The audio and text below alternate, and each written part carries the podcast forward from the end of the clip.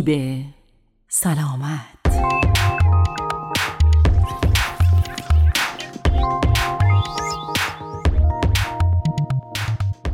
درود به شما همراهان رادیو آرینا و شنوندگان دوست داشتنی برنامه سیب سلامت. وقتتون بخیر.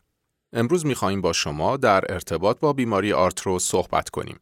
پس تا انتهای برنامه با ما همراه باشید.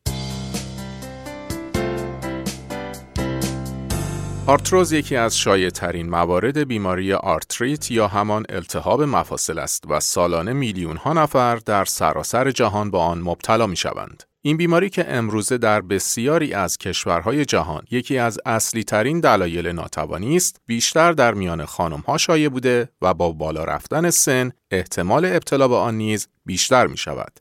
آرتروز به مرور زمان غضروف مفصلی را تخریب کرده و از بین می برد. در نتیجه باعث ایجاد ناتوانی در شخص بیمار می شود. با آسیب قضروف، استخوانها به طور مستقیم با هم تماس پیدا کرده و منجر به درد شدید در نواحی مفصلی درگیر می شوند. این بیماری را نباید با پوکی استخوان اشتباه گرفت. چرا که در پوکی استخوان قضروف ها سالم هستند و این خود استخوان است که ضعیف می شود.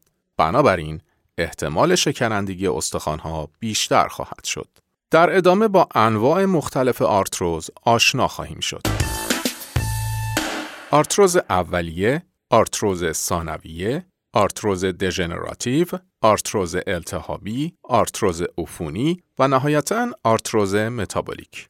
آرتروز اولیه با افزایش سن به وجود می آید و معمولا در افراد زیر چهل سال دیده نمی شود. فاکتورهای ژنتیک در شکل گرفتن این آرتروز نقش دارند.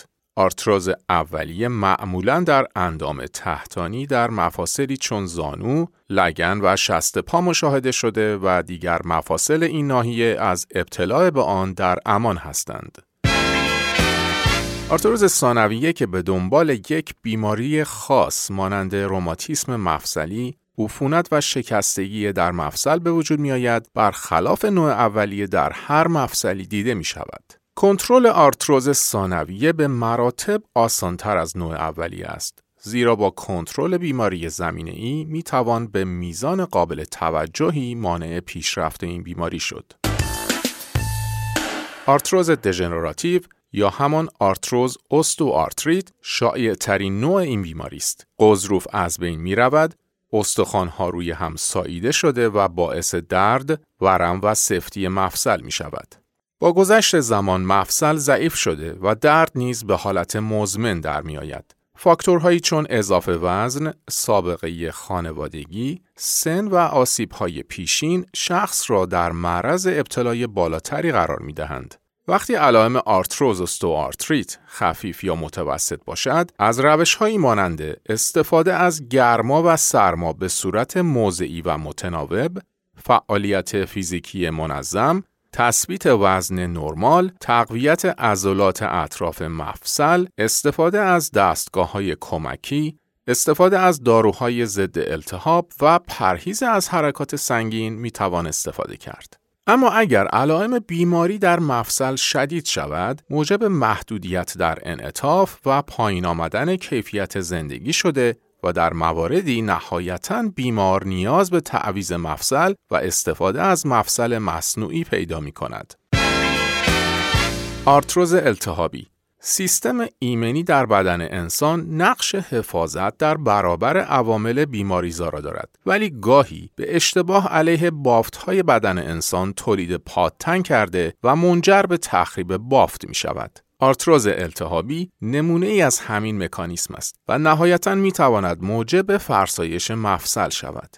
آرتریت روماتوئید و آرتریت پسوریاتیک نمونه هایی از آرتروز التهابی هستند. محققان معتقدند که ترکیب عوامل ژنتیکی و اثرات محیطی می توانند واکنش خود ایمنی را در شخص ایجاد کنند. سیگار کشیدن یک مثال از خطرات محیطی است که می تواند آرتریت روماتوئید را در افرادی با ژنتیک خاص فعال کند. در انواع التهابی آرتروز تشخیص زودهنگام و سپس درمان سریع، قاطع و تهاجمی نقش قابل توجهی در کنترل بیماری دارند.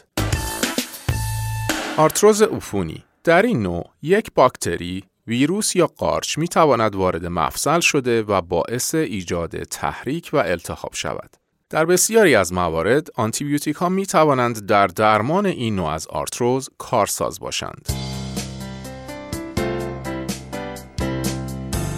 آرتروز متابولیک این نوع آرتروز در افرادی که سطح اسید اوریک بالایی دارند و یا بدن آنها نمی تواند با سرعت قابل قبولی اسید اوریک را دفع کند مشاهده می شود. در این اشخاص اسید اوریک روی هم انباشته شده و کریستال های سوزنی شکلی را در مفاصل ایجاد می کند که منجر به درد شدید در مفاصل می شود. به این نوع از بیماری آرتروز نقرس گفته می شود. در بیماران مبتلا به نقرس، عدم کنترل سطح اسید اوریک می تواند منجر به ایجاد درد و ناتوانی غیرقابل کنترل شود. در ادامه مروری داریم بر علائم آرتروز.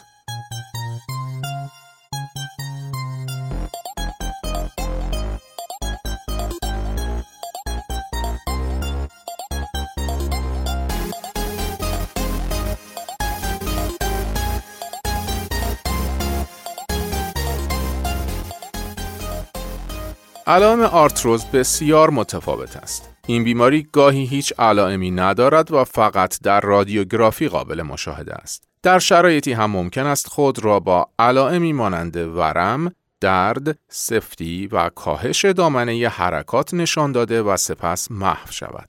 این علائم ممکن است خفیف، متوسط یا شدید بوده و به مدت یک سال ثابت بمانند اما معمولاً با گذشت زمان بدتر می شوند. آرتروز شدید ممکن است موجب دردهای مزمن، ناتوانی در انجام فعالیتهای روزانه، دشوار شدن راه رفتن یا بالا رفتن از پله ها و همچنین ایجاد تغییرات دائمی در مفاصل شود. در برخی از انواع آرتروز علاوه بر مفاصل شاهد درگیری اندامهایی چون قلب، چشمها، ریه ها و پوست نیز هستیم. مهمترین علامت آرتروز درد زانوست و معمولا خود را هنگام دو زانو یا چهار زانو نشستن، بلند شدن و یا از پله بالا رفتن نشان می دهد. شنیدن صدا در مفاصل از علائم دیگر است که البته در افراد سالم نیز گاهی شنیده می شود ولی در آرتروز این صداها به همراه درد در مفصل درگیر به وجود می آید. یکی دیگر از علائم آرتروز تورم مفصل است که به طور ثانویه باعث بزرگ شدن استخوان می شود. با مشاهده علائمی چون بیدار شدن با درد هنگام صبح، سفتی بیش از حد ستون فقرات، ادامه دار بودن درد بیش از چهار تا شش هفته و دردهایی که مزاحم خوابیدن می شوند، باید هرچه زودتر به پزشک مراجعه کرد. در ادامه با ما همراه باشید تا با عوامل ایجاد آرتروز آشنا شوید.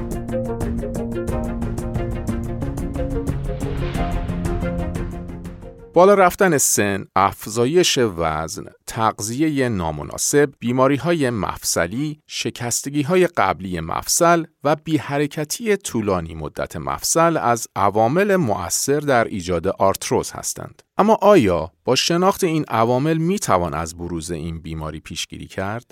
همیشه نمی توان از وقوع آرتروز جلوگیری کرد. برخی دلایل مانند بالا رفتن سن، سابقه خانوادگی و جنسیت خارج از کنترل ما هستند. اما چند عادت مناسب وجود دارد که می توان با دنبال کردن آنها خطر وقوع و پیشرفت سریع بیماری را کاهش داد مانند ورزش کردن، خوردن غذاهای سالم، کنترل وزن و مراقبت از مفاصل در برابر هر نوع آسیبی. در بخش پایانی برنامه مروری داریم بر رژیم غذایی مناسب برای پیشگیری و مقابله با بیماری آرتروس. پس این بخش کوتاه اما مفید رو از دست ندید و همراه ما باشید. با اینکه درمان رژیمی برای آرتروز وجود ندارد اما برخی از غذاهای خاص نشان دادهاند که می توانند با التهاب مقابله کرده و یا استخوانها و سیستم ایمنی را تقویت کنند. اضافه کردن این غذاها به رژیم غذایی متعادل می تواند دردهای حاصل از آرتروز را کاهش دهد. این لیست شامل مواد غذایی چون ماهی، سویا، روغنهای اکسترا ویرجین، گیلاس، بروکلی، چای سبز، سیر، مرکبات، غلات، انواع لوبیا، آجیل و لبنیات است.